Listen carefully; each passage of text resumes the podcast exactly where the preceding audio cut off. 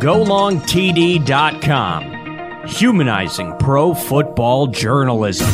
What's up, everyone? Welcome to another edition of Favre with the man, the legend, three time MVP, Pro Football Hall of Famer, Brett Favre. Uh, this is episode number five, unfiltered, unvarnished, just bringing you football in the raw. Uh, Brett, it's great to catch you uh, before your your hunting escapades, right? You got a big trip coming up? Yeah, it's that time of year. Um, it's the one thing that I really look forward to. Um, used to it was, was football.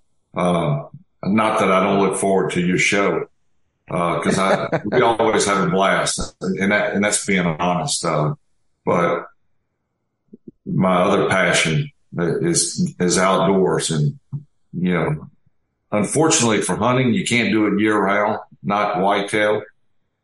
Uh, and, and honestly, growing up in the country, I was never really a hunter. Me and my older brother, my dad got us, I got a younger brother too, who dabbled in it the, the same as us, but we were, we were either playing football or playing baseball or practicing. That, that's, you know, it wasn't travel ball or anything back then. That was before travel ball. And South Mississippi is not known for cold winters. So, I mean, Christmas Day could be 83, 85, 90, maybe even 90 degrees and humid. That's more likely than, than cold. So it wasn't, it, it, it wasn't hunting weather, you know, I mean, you'd have to wear, uh, a, a muscle shirt and gym shorts to go hunt. So I never really got into it. My dad bird hunted a little bit, had a bird dog. I never really got an itch to do that. But when I got to Wisconsin, not knowing good hunting territory versus bad hunting territory, big deer versus smaller deer. I mean, I, I really was uh, just a, a rookie in, in a lot of ways. And after about my second year, up there. Come about November, and you know exactly what I'm talking about. Um, when the time changed and we walked out of the Hutson Center at three o'clock, excuse me, about 3.30 and it was dark and, and gloomy and cold.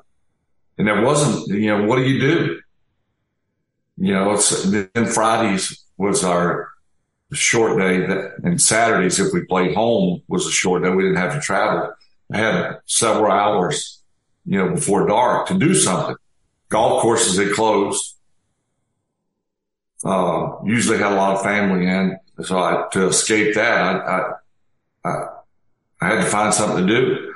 And luckily, uh, I got into hunting. A good friend of mine, Bill Rosedoe, I had some hunting property up there and, uh, I really was just out there all the time, putting up stands, moving cameras, just getting away from it all. I mean, it was, a, I could go through his gate and just take a big sigh of relief and just, ah, and it, and from there I was hooked, just hook, line and sinker.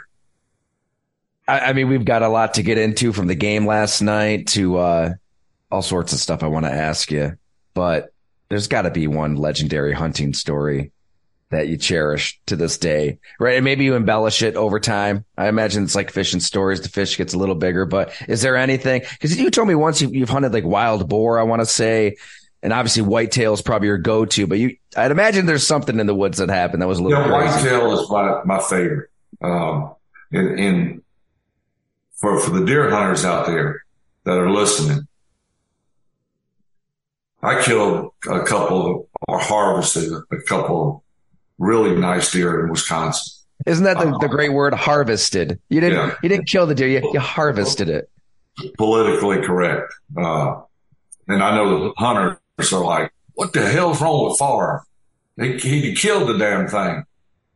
Uh, and I get it, but, uh, but the biggest whitetail I ever killed of all places, you would never think of this place as being a whitetail mecca was in Montana, Dillon, Montana.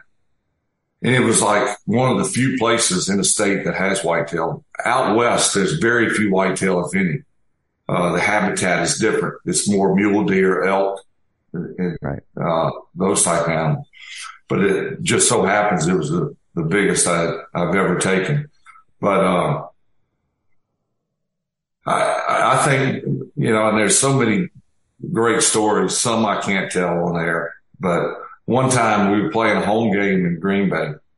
Um, I think it was Sunday at noon. It was right about the rut. So middle of November, somewhere, give or take. So, you know, it just sometimes it's cold, sometimes it's not. For Green Bay, it's not that bad, but it was it was just right. So I was bundled up and had a, a climbing stand so I could shimmy up a tree real quickly. And it's attached with a little ratchet strap to the bottom. The, you, you slip your foot in. I don't know if you're familiar with them. They're actually dangerous. Yeah. You wrap a little cable around the, the tree with the top, wrap a cable around the tree with the bottom and you shimmy up.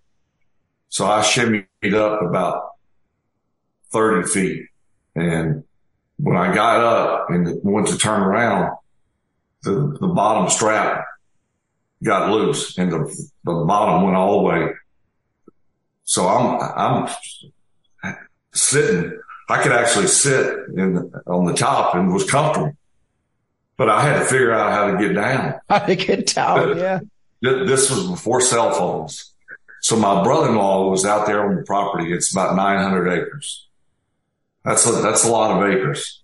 And he is a, he's really one of the instrumental people who got me into hunting. He never played sports, never cared about sports, was driving a bulldozer in the third grade. I mean, he was one, he's one of those guys.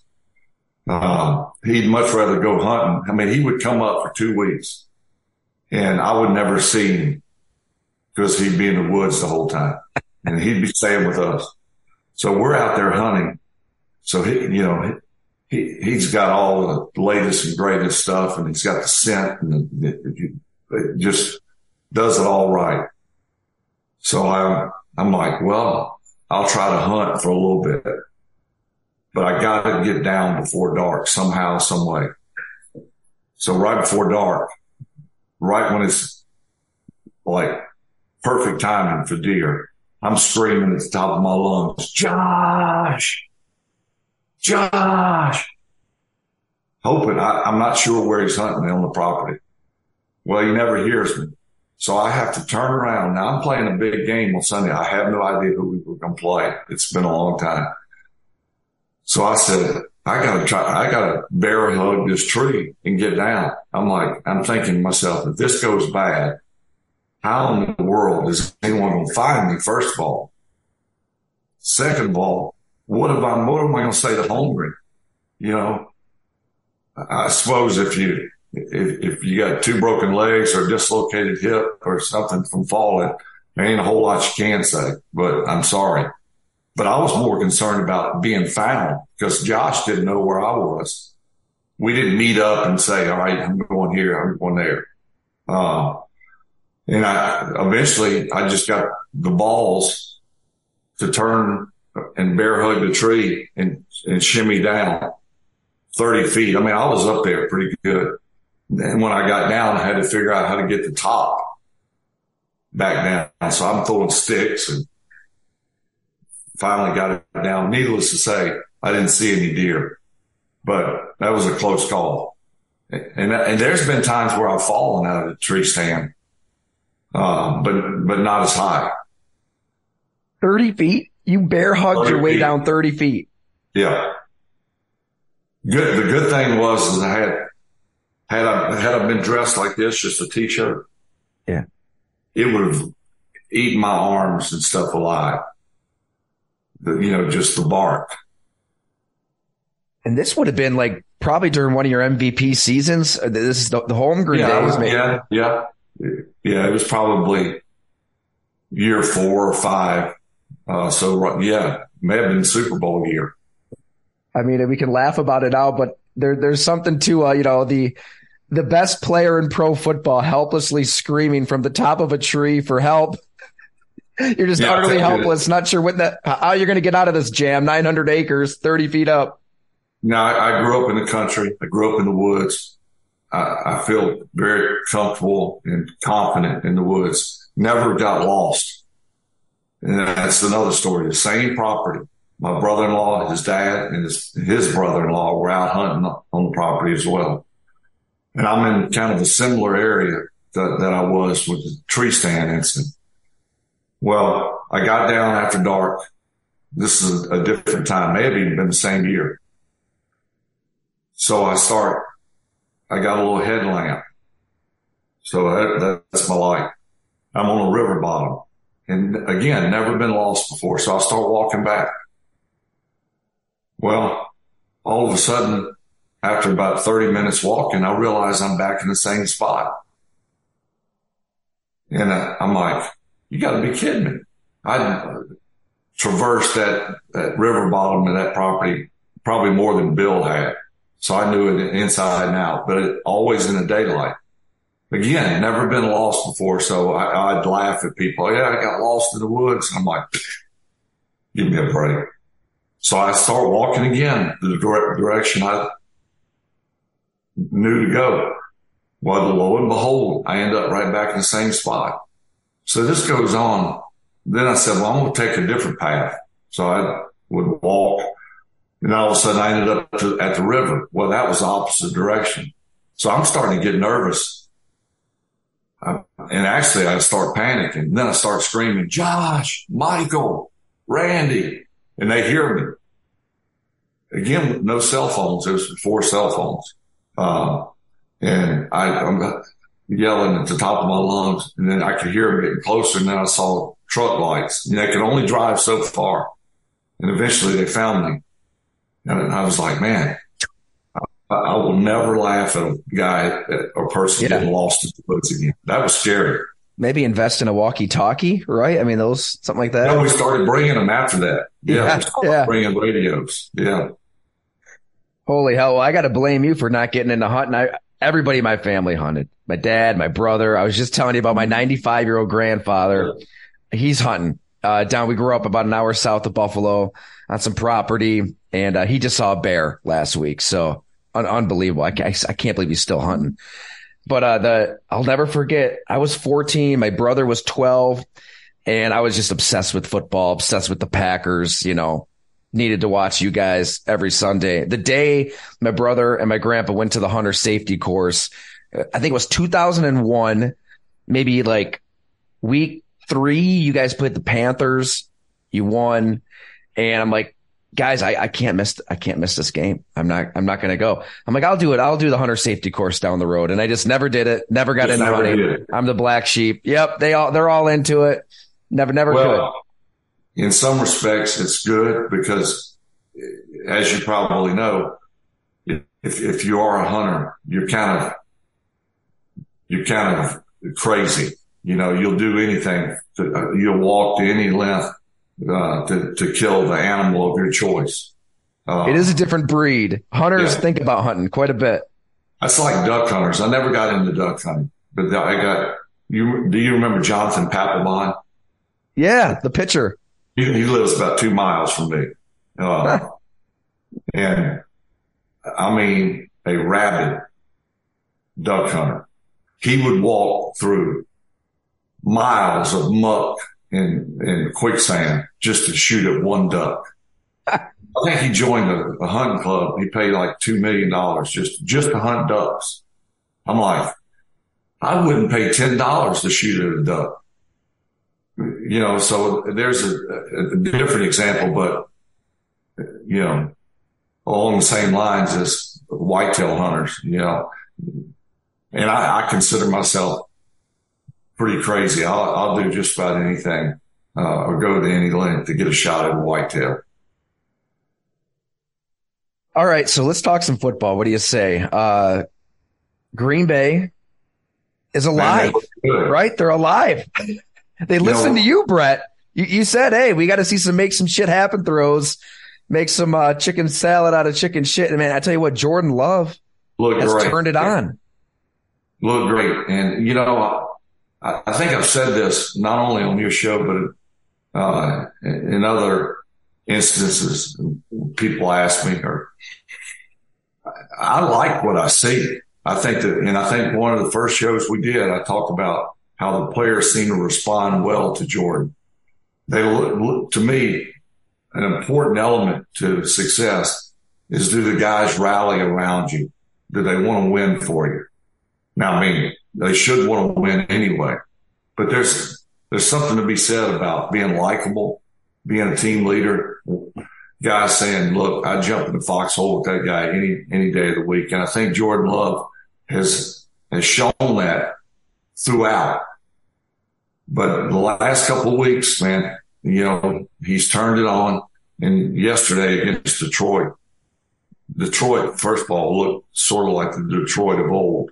I mean, they've got it. It's in their hand, but, but yet they can't. I mean, there's still football left, but they, they're letting it slip away. And we had all but written the Packers off. But if you go and just look at yesterday's game, not, not even worry about the rest of the games that they played so far. You, you've got to say that Green Bay's a front runner to win the division. Now they got a little work left to do, but there's still enough time to do it. I mean, they're not out of it. We, you know, I think we all said, well, at least this is a learning year and we'll find out, you know, who to keep and who to get rid of for next year. Now look, they're, they're hot. I wouldn't want to play them. You know, you've made that point before, like, like you referenced just what do you see in a team and teammates that suggest like they want to play for this guy? Because I think in demeanor, you and Jordan Love probably couldn't be any different. He's pretty flatlined, right? It's hard to really get a read on him. You know, stuff goes wrong, stuff goes right. He doesn't change. Hey, I mean, how you wore your emotions on your sleeve. Like, what, what are you seeing in guys around him that suggest like they, they want to fight for this dude? Yeah, I see him jumping around. I see him rallying to, you know, to, to pick him up when he's knocked down after a, a really good play or a touchdown. You know, the guys are eager to run over there and celebrate with him, even, even if he's not a, a celebratory person. And you're right. He's very even keel. and I'm not saying one is better than the other. I, you know, I think wearing emotions on your sleeve, people appreciate that, but sometimes you, you, you tend to show a negative side as well, you know, uh, and so there's pros and cons to each, but you, know, as well as he played yesterday, it, his demeanor looked no different than maybe his worst game this year. Um, and again, there's pros and cons to both, but the players know, I don't know Jordan Love.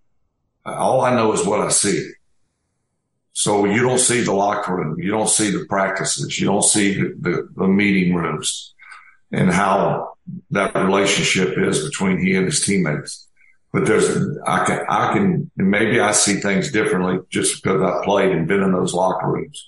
But I see something that, I mean, it, it's one thing to, to be very likable and loved and be rallied around, but it's another to win games. And I think he's, he's shown that he can do both. And, um, you know, a young football team, you, you take the good with the bad. A young football team is resilient, is eager, is, is, is never out of it. You know, a tough loss, they take it hard, but the next day they're like, whatever. Whereas uh, an old wily vet, a tough loss, it, it lives with him for the rest of the season.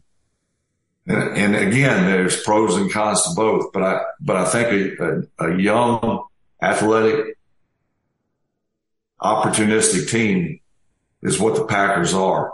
And that's a dangerous team. So, but, um, I, again, I wouldn't want to have them on my schedule from here on out. I mean, I think Love was 22 or 32, 268, three touchdowns, no picks. Uh, his best and game. Most his throws that were incomplete were very close, if not catchable. Uh, yeah, it could have been a lot worse for the for the Lions. How are you taking in the game? Were you uh, watching with with your family, doing the whole Thanksgiving deal? Yeah, you know, and we, I can't remember if we talked about it here. I haven't watched much football. Usually a day game, I'm outside doing something. So even if it's a great game, I'm usually not watching it. Well, yesterday, being Thanksgiving, you're kind of stuck in the house. And so I said, I'm to watch them. And I honestly, I thought prior to the game, if you'd have said, what do you think? I said, they're going, they're going to get blown out by Detroit at home. You know, Detroit's got everything played for. I mean, this is their year. The Packers are kind of up and down. This is going to be a blowout. Right from the get go, you could tell that this was going to be different. Uh, more like the Packers of old against the, the Lions. Uh, so I would have been absolutely dead wrong, but I was just not knowing a whole lot about Detroit other, other than their record and they opened the season with a bang. Uh, you know, they're, they're, eager, they're enthusiastic and all this stuff. Uh, I was unimpressed with their defense, especially the secondary, but I was probably more impressed by the precision of Jordan Love and offense, how they just surgically destroyed the, you know, the Lions defense. It, it did really feel like the moment that things clicked for Jordan Love, that he turned a corner, um, you know, barring a total 180. Sure looks like he's going to be the quarterback in 2024 at least, and you want to keep a good thing going like what was it, can you like pinpoint like the the game maybe even the throw in your head that you turned that same corner as the quarterback for the Packers? You know, yes, and it just happens to be at the Lions. It was that playoff game. I think it may have been '94. We had lost to them. The the end of the the last game of the regular season was at Detroit. We it was a fairly close game, but I threw three, maybe four picks. I played well. Now that sounds crazy, but I played well. But I turned the ball over to, and I think I threw an interception, maybe third or late third or fourth quarter that got returned for a touchdown. Yeah. And uh, I remember Chris Spielman saying, uh, some he kind of blocked me in right at the goal line and they scored the touchdown. He made some smart aleck remark. And I, I think it was really close to the end of the game. We kind of knew it was over. And had we won the game, we were going to play Detroit the next week in the playoffs, regardless. Had we won, we would have played them in Lambeau. Had, if we lost, we had to come back the following week.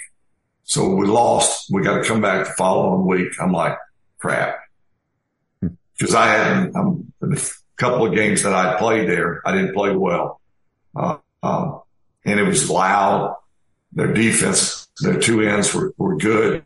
They got good pressure. It was a hostile environment and I didn't handle that very well. So coming back, we had to come back the next week and, you know, I'm thinking to myself,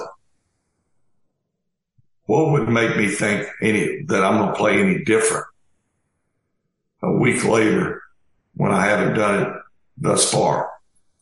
But I played great, but it came down to the last really second drive.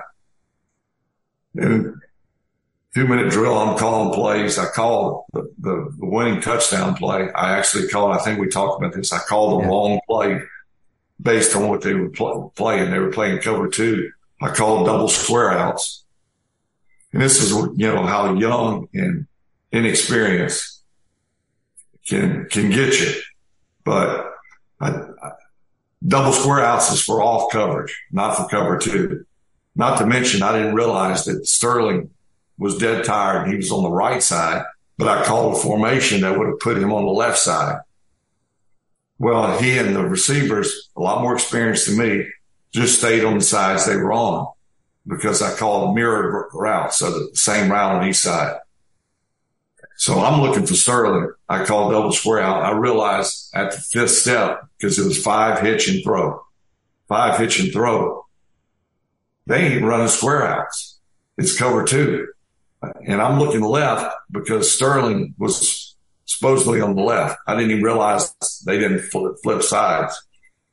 So everything that could go wrong was going wrong. And I, I kind of pump fake realizing that he ain't there and he, whoever's there ain't running a square out. And I, then, then that's when to make a chicken salad out of chicken shit kicked in. I just kind of scrambled around. I realized Sterling's back there to the right somewhere. And I just turned and looked and safety misplayed it. And I just unleashed one and we won the game and the rest was history. I mean, I think that as bad and as discombobulated as it was, that solidified my teammates and the coaching staff like, damn, that could not be any uglier or any prettier than anything I've ever seen. I can, I think that the, uh, the Packers broadcast, the play by play man, uh, this is pre Wayne Larrivee. Obviously he's yelling, run it, run it. Like you had a lot of room to run there too. And you hung and you hung and you, you found Sterling. You know, one thing about it, especially early in my career, and, and this goes back to college. When, when in doubt, I knew my arm most of the time could bail me out. And I was, my mobility was really good at the time and I could have run and could have run more in early in my career, but I, I used it more to buy time to get to a position where I could make a throw that maybe the defense didn't think I could make. So they would cheat a little bit and I would try to make them pay for cheating. And that was one of those occasions. You know, last one on these Packers though, Brett, you know, this has been an up and down season. Um, talk about emotions moving from Aaron Rodgers to Jordan Love. It was messy, obviously. You know, Aaron was really trying to set the narrative as he saw it publicly when it comes to cell phone service and FaceTiming. It was feels like light years ago now, but I mean, it, did this feel like a game that they kind of left the Aaron Rodgers era in the past, and it's officially the Jordan Love era? Did you get that feel after a game like that? Absolutely. I think it, it kind of you know, people kind of forgotten about the Packers, in my opinion. Not that Packer fans had forgotten, but I think they sort of was expecting, let's wait till next year. Well, you know, they'll play it out. We probably won't make the playoffs. We'd like to see some improvement along the way. Totally with, with, with the entire team. And then we'll have our hopes set for, for next year this game kind of reset everyone back to wait a minute. This team is not out of it. If they can play like this for the remainder, they can more than likely they can get in the playoffs. And uh, they just beat the front runner in one of the top, I'd say top three teams, definitely record wise in the NFC. Beat them and beat them. I mean, the, the score was close but it could have been a lot worse. And no one expected that. And so everyone kind of got reinvigorated. I'm sure the team, the good thing about being young is you got a short memory. You, you know, I mean, you lose, hey, you bummed the next day, you're right back at it. So they forgot. They're going to remember this game. They're going to forget all the other. Um, so I think it, it's it definitely changed the whole dynamics of how people perceive the Packers. Now they're they're they're a player in in the big picture for sure. And I agree. You know, after that first game at Lambeau Field, it felt like these were two teams. You know, one's a heavyweight, one's a featherweight. The, the Lions just physically yeah. punished Green Bay at Lambeau. And there's yeah. a ton of li- I mean, the Lions fans, there were so many there. I think the Packers had to put out a statement as to why. Yeah, they uh, did. You know? yeah. I mean, and I'm, I'm talking with Bob McGinn on our other show and he's wondering, shit, is it going to go to the, the eighties days? Like, you know, pre Favre, pre Wolf, pre Holmgren when, you know, you know, you don't really know what that crowd's going to look like. Uh, is it going to be kind of apathetic down the stretch? Well, now Packer fans have every reason to think the opposite right now. Now it's the opposite extreme. Like, holy, we might go from Brett Favre to Aaron Rodgers to Jordan Love and just have 50 years of quarterback bliss. Yeah. Well, after, I mean, Jordan looked awesome.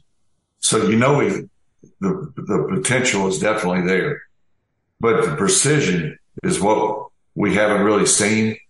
Right. And every, I mean, he he had some. The offensive line looked good. The receivers, I mean, just take your pick. I mean, each one of them had a had a hand in uh, yesterday's game, and the run game is okay, but it didn't matter. You know, I mean, and, and to me, LaFleur and Jordan Love seemed to, there was an ebb and flow, you know, right. like I'm sure LaFleur probably on the plane back thinking to himself up there. Now that was clicking. I mean, I, it was just pick one from the Rolodex and Jordan will make it work because everything that they ran, if it, it wasn't completed, it was, it could have been, and it could have been a big play in no situation was too big for him yesterday. You know, the touchdown early, you know, where he threads that needle on a slant. I mean, that you, you might have had a few flashbacks to some of your throws. That, that was very Farvian. Like you should, you, you don't teach that throw. Like you don't, you don't, you don't maybe want a quarterback threading that needle, but he got it there.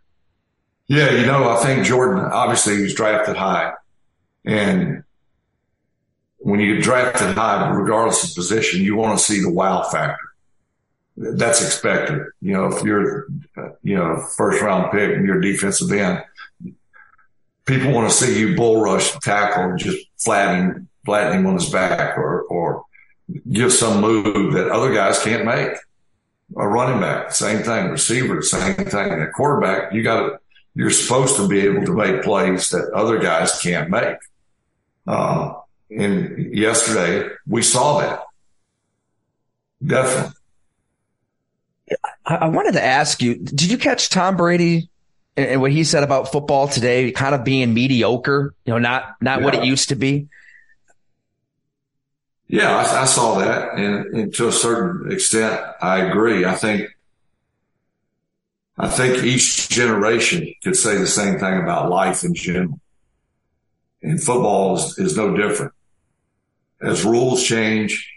Um, you know, I think part of the reason for a lot of the rule changes or first and foremost for player safety.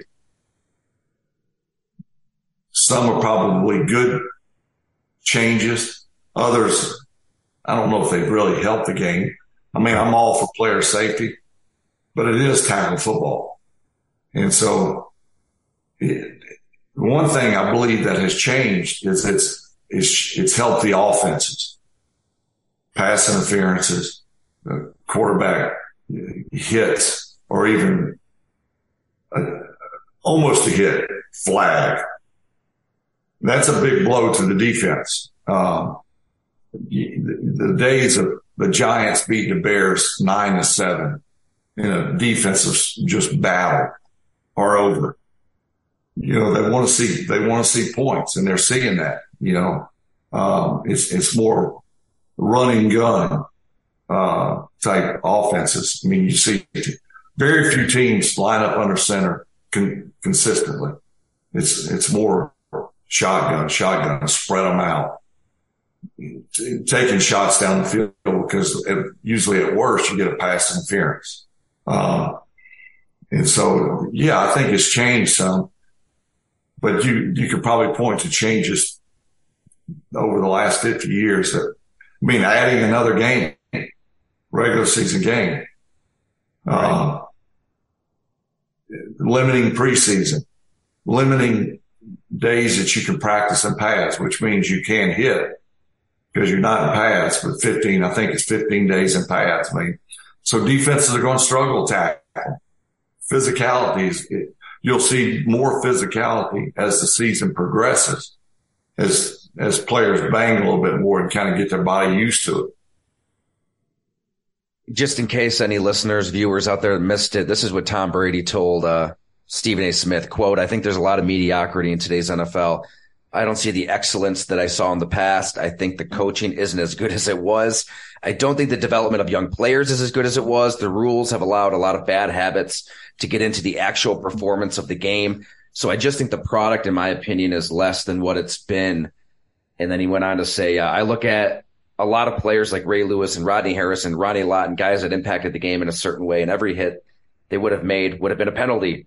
You hear coaches complaining about their own player being tackled, and why don't they talk to their player about how to protect themselves?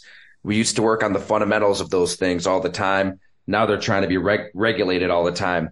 And I think we, we spent like a, most of an episode on this, but it is so true. I mean, the more bureaucracy, the more rules, the more regulation, the more confused everybody is. And I think like the substance of sub- substance of the sport is kind of getting lost in translation. And we're trying to find this mystical middle ground that, that doesn't exist. Um, but like you said, people are going to keep watching. People are going to keep pumping their money into this product. So I don't know if Tom Brady's speaking out or Brett Favre speaking out changes anything, unfortunately. No. But where, where do you think this is going?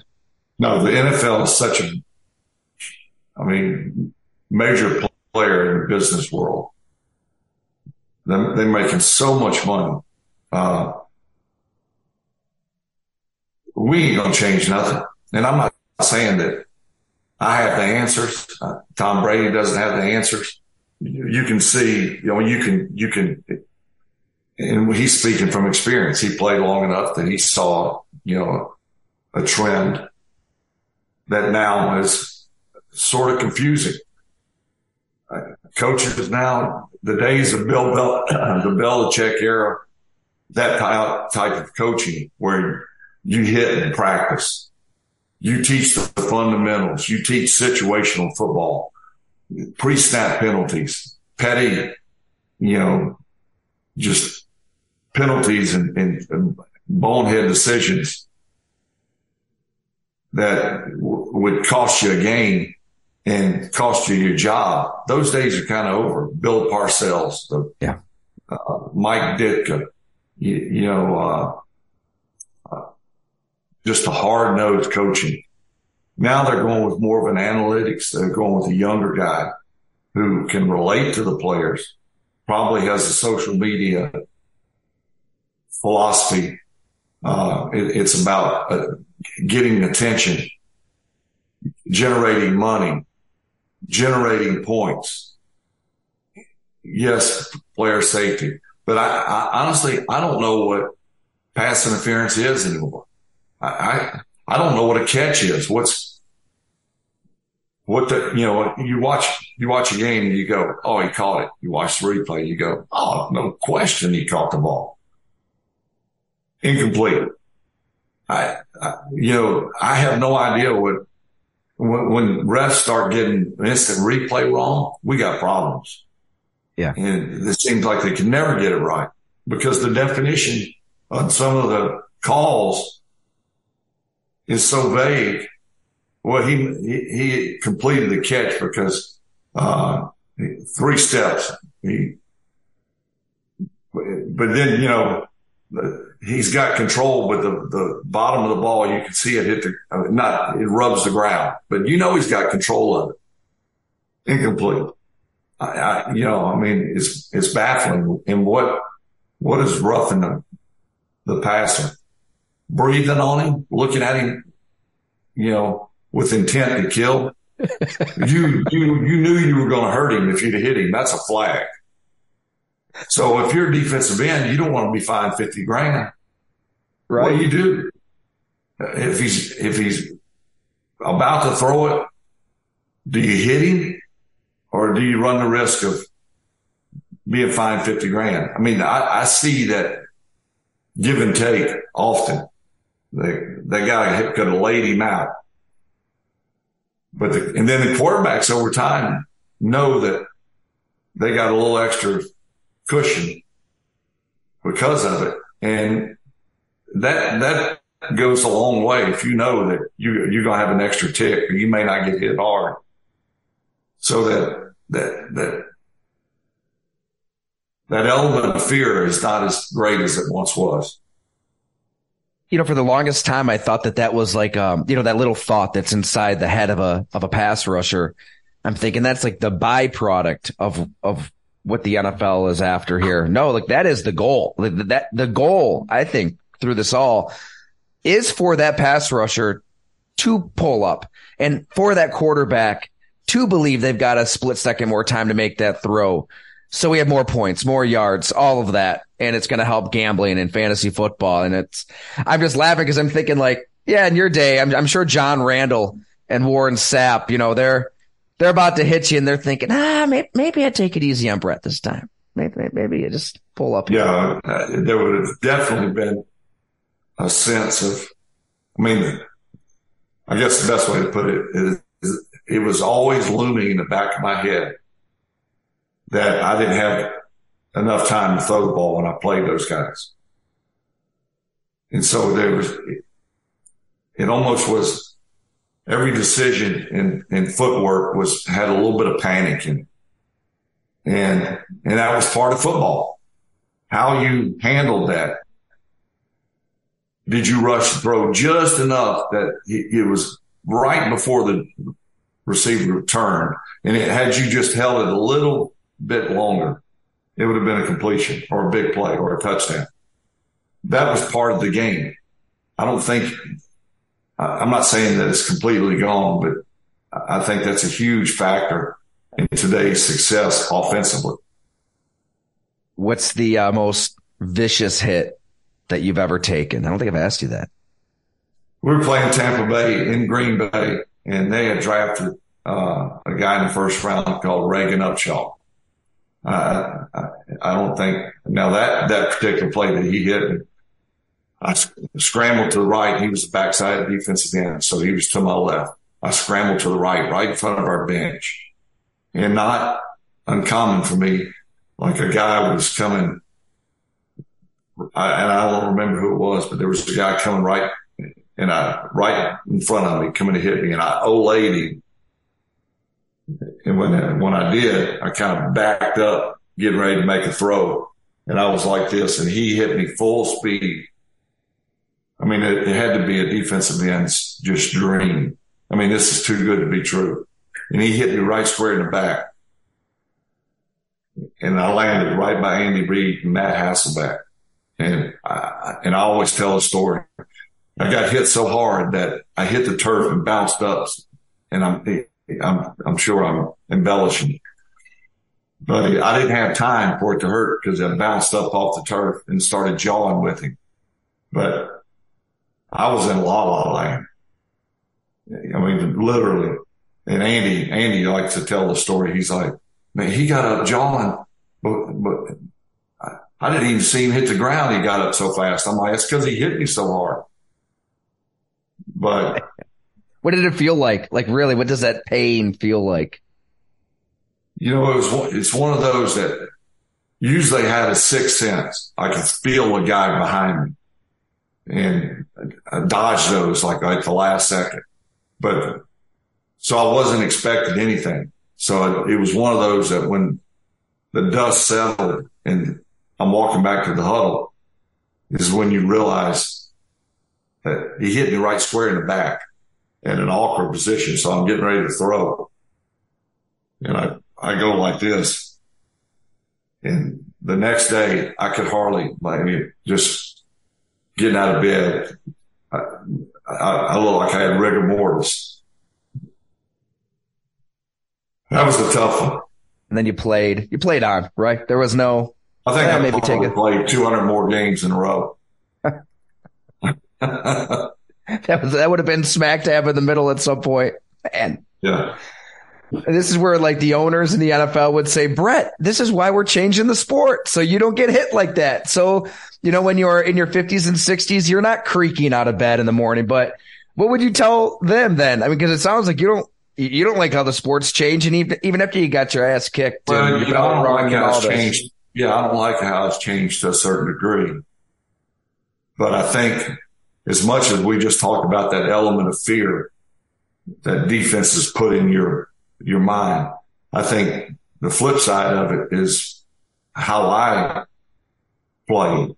You bounce up and then you start jawing with the guy. Like there's one mic'd up NFL films deal that we were playing Minnesota and I got hit. Yeah.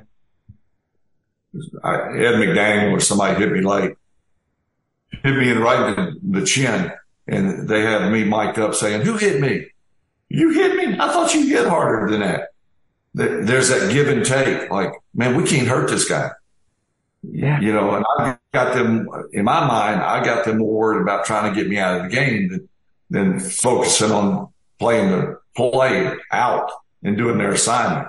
I want them to get, you know, to get out of their game. And the only way I can do that is to get in their mind that they can't take me out. So there's that give and take. And I'm not saying that there's not that anymore, but there's not as much give as there is take. You know what I'm saying? I love that point. I, we're drawn, I think, as human beings toward a good story, obviously, but toward that Herculean element of pro football. You know, it's not for everybody, but when you really get down to it on NFL Sundays, it, it is like a heavyweight boxing fight, right? I mean, you're, you're to knock down Rocky Balboa in a million different ways, but if Rocky keeps getting up, you're to be like Apollo Creed shaking your head and wondering how, how is this guy still get like we, we want those kind of stories. We, we like the fact that there's only one Brett Favre who's still getting up time and time and time again. And maybe that's what the NFL's missing through this all.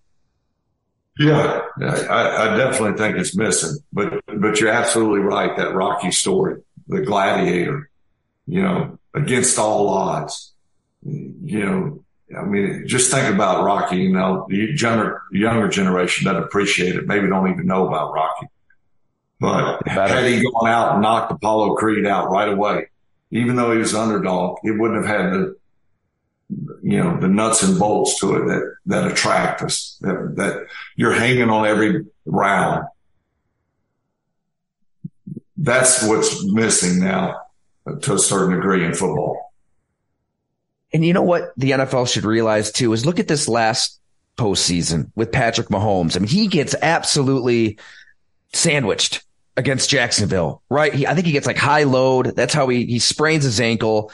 It's an injury that keeps a lot of guys out for a month, month and a half, and he plays on. And it's the number one story, right? That's what pe- people are tuning in to see how is Patrick Mahomes going to play through this injury. He re-injures it in the Super Bowl has that run in the fourth quarter. The NFL itself itself is playing this this run as the defining moment of that Super Bowl, and we all understand the context. It's because he got demolished and he played through it, and that's, and that's great. That's glorious, and they won. It's fun. Yeah, yeah. No, you're absolutely. I mean, great story. Uh, you know, it wouldn't have been as as entertaining had he just never got hit Right. Just sat back there and threw it, complete passes, score a touchdown, win the game. Everybody's like, oh, you know, uh, the feel good story is few and far between right now. Yeah.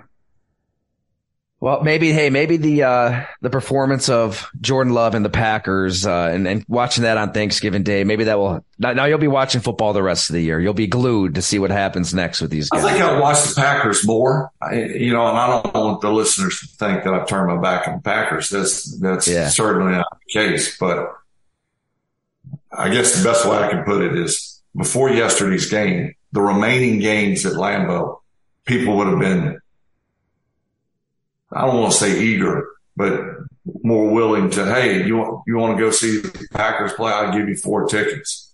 We're, we're going on vacation. We, we've been to three already this year. Now that ticket's going to be hard to get. That's the best way I can put it. Now people are going, no, I'm, I'm, I'm, I'm going to bypass hunting. I'm going to go watch them play. Yeah. You know, the reset has been is the button has been pressed. That, that's the ultimate sign of optimism in Wisconsin. If, uh, you know, if a guy is, would rather sit in the cold and, and watch the Packers in December rather than, you know, go hunting and drink a beer up in uh, the Northwoods. That, well, that's, you know, that's at the heart of the fan base. I, I learned a valuable lesson. My first two years, again, I really didn't hunt. Never even thought about it. And I didn't, opening day of deer season didn't, didn't mean nothing to me. I couldn't tell you when it was or anything. The stands were pretty much full. But when we started doing good, the stands were full, but all in orange. And one of the older players, Brian Noble, one of those guys said, that's a sign that we're doing good when the deer hunters come and wear their orange. so I made it a point to, to notice that every year. Yeah. And sure enough, packed house, you could tell the deer hunters were not in the woods. They were in the stands. Perfect note to end on, right? When the when you see the orange, when the deer hunters are at Lambeau, that's that's a good Things sign good. for the Green Bay Packers. That's right. Awesome, Brett. Hey, thanks so much, man. Really appreciate you doing this again, and we'll uh hopefully have a good hunting story from you on the flip side, right? Yeah, hope hope so. Yeah, looking forward to it. Make sure, yeah, make sure you have your cell phone in case uh, you get caught thirty feet up in a tree, though, too. Absolutely, absolutely.